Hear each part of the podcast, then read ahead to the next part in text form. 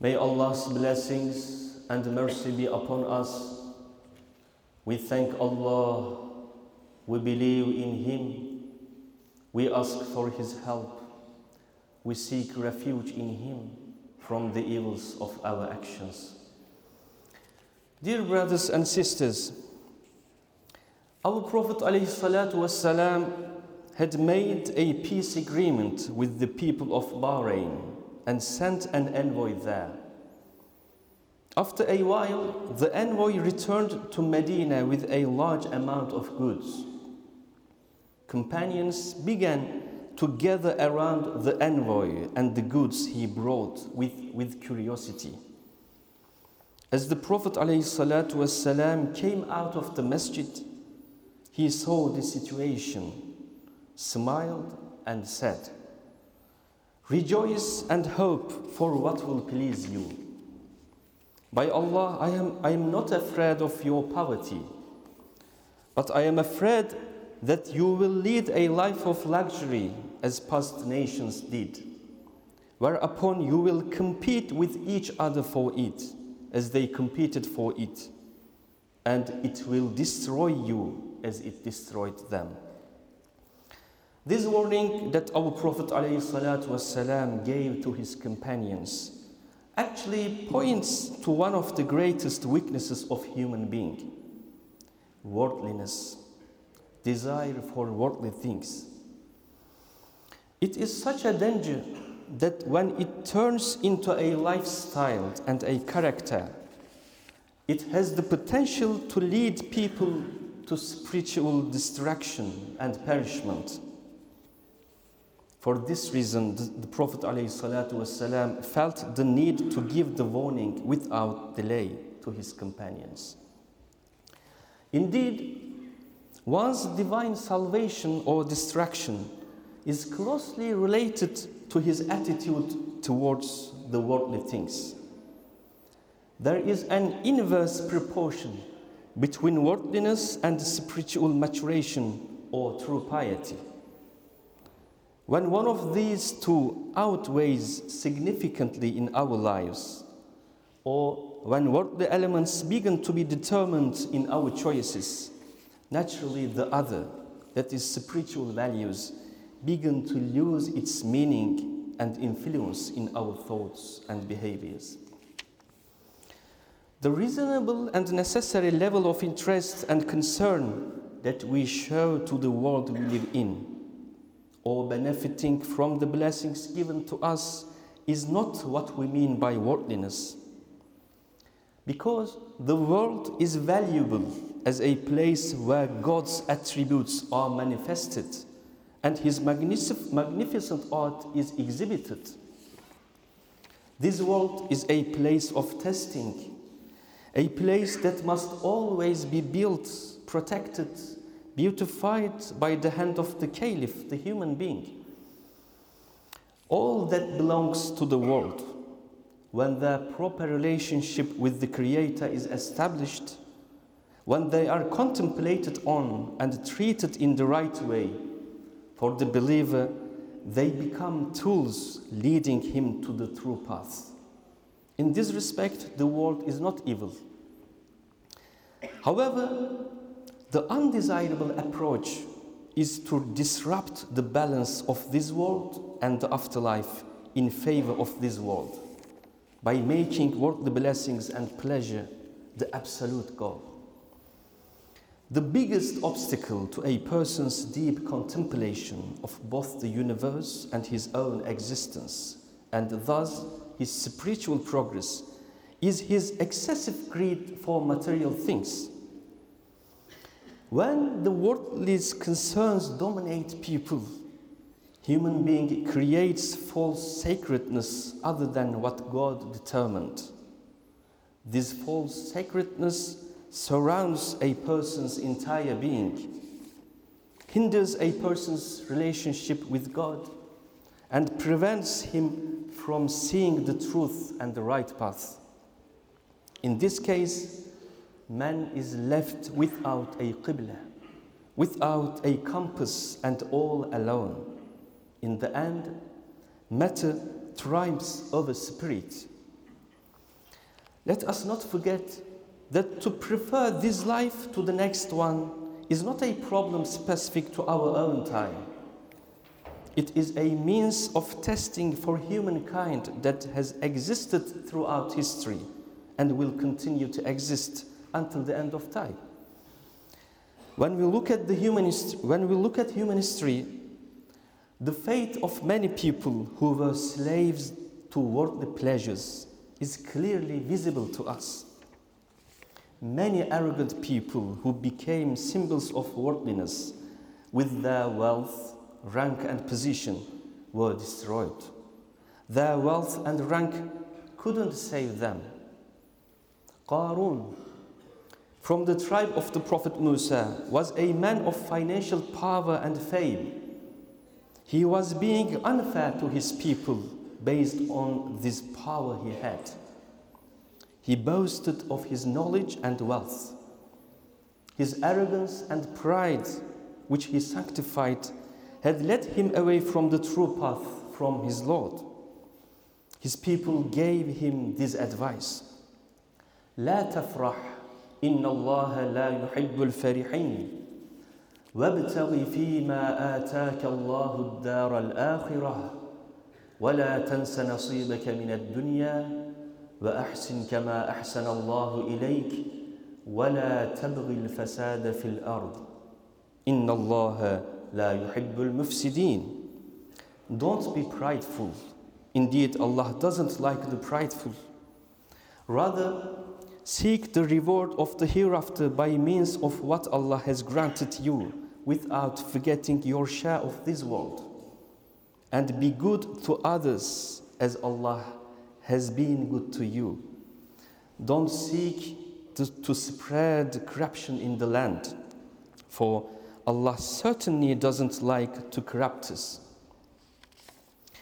Because Cain had prioritized worldly things, he offered the poorest of his wealth to God as a sacrifice. He considered his wealth more valuable than God's pleasure. The tribes of Ad and Thamud relied on their worldly power, their houses, gardens, and prosperous lives, and forgot about Allah and afterlife. The Prophet Shu'aib's people cheated on measures and became rebellious, following their whims and desires in their economic and social lives. The non believers in the time of our Prophet ﷺ turned a deaf ear to his call because they had become worldly in a similar way. The common disease we see in all these examples is arrogance and seeing oneself as sufficient. Worldliness generally emerges in the form of arrogance, self sufficiency, unlimited consumption, mischief, unfair sharing, and exploitation. Worldliness brings ingratitude towards blessings because there is no longer any need for an authority to be grateful to. In this case, blessings are no longer a trust. Every kind of disposal over them is legitimate. All these destructive tendencies and actions symbolized in the person of Qarun and people like him, become the most important determinants of lifestyles of people who prioritize this world. Allah subhanahu wa ta'ala often warns us about the attractiveness and temporary nature of this worldly life.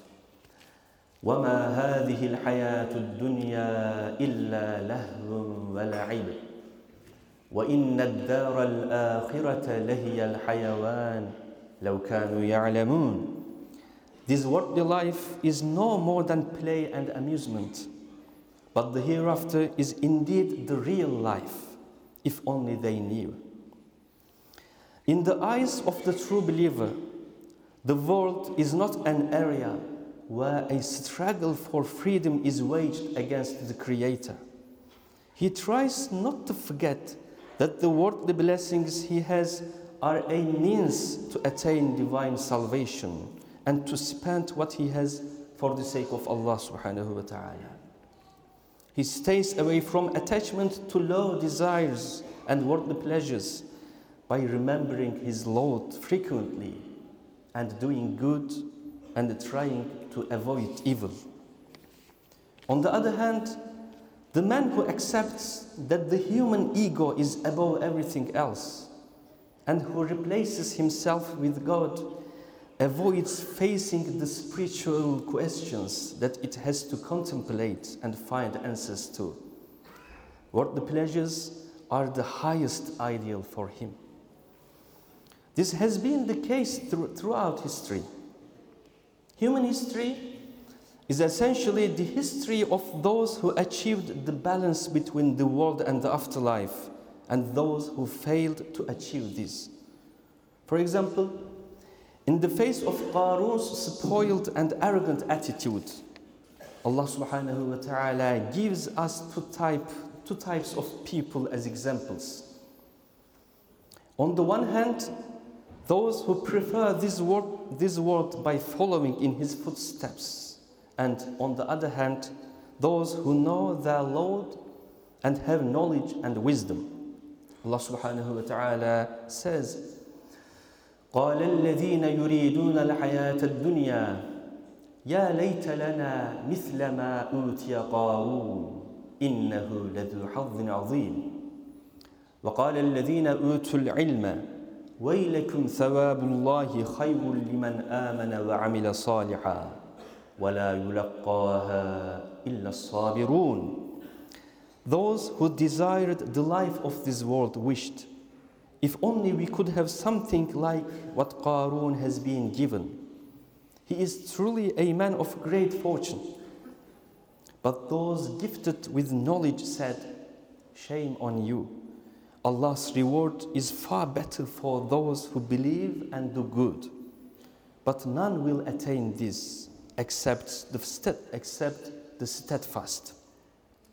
Of course, people of reason who know their Lord and are aware of, of their servitude are not equal as those who lack this consciousness, are ungrateful, and consider themselves sufficient. A person who, bec- who becomes worldly begins to lose the faculties that are required by his nature, such as gratitude, appreciation, contemplation, and taking refuge in an absolute power disrupts the integrity of body spirit and moves further and further away from the goal of being a perfect human being. What is disappointing for a servant is to forget his Lord, the Most Holy. The recompense for forgetting Allah is that Allah subhanahu wa ta'ala makes them forget themselves. Allah subhanahu wa ta'ala says, ولا تكونوا كالذين نسوا الله فأنساهم أنفسهم أولئك هم الفاسقون And don't be like those who forgot Allah, so He made them forget themselves. It is they who are truly rebellious. As his consciousness of servitude and spiritual dimension degenerate, his awareness of being fully human also weakens. He can no longer comprehend the purpose of his existence and becomes estranged from his spiritual dimension. What needs to be done against all these negatives brought about by worldliness is to raise the consciousness of servitude to the highest level and maintain it. For that purpose, we must refer to the concepts and principles of the Quran and truly absorb them. Concepts with the depth of meaning, such as piety, contentment, tranquility, gratitude, infaq, dhikr, humility, justice, mercy, self purification are the basic values that will direct our mind and soul from matter to spirit and return us to ourselves. The way to transform wastefulness into mindful spending, greed into content, and anxiety into tranquility is to establish balance between this world and the hereafter and to invest in both of them as they deserve. Then let us not forget that the life in this world is only as short as a blink of an eye. Let us care about this worldly life, but not make it our ultimate goal. Let us get prepared for the eternal life in the hereafter. Let us seek the pleasure, the pleasure of our Lord, not the satisfaction of worldly desires in all our thoughts and behaviors. Let us not forget that with Allah subhanahu wa ta'ala is finest destination. Wallahu indahu husnul ma'ab. ألا إن أحسن الكلام وأبلغ النظام كلام الله الملك العزيز العلام كما قال الله تبارك وتعالى في الكلام وإذا قرئ القرآن فاستمعوا له وأنصتوا لعلكم ترحمون.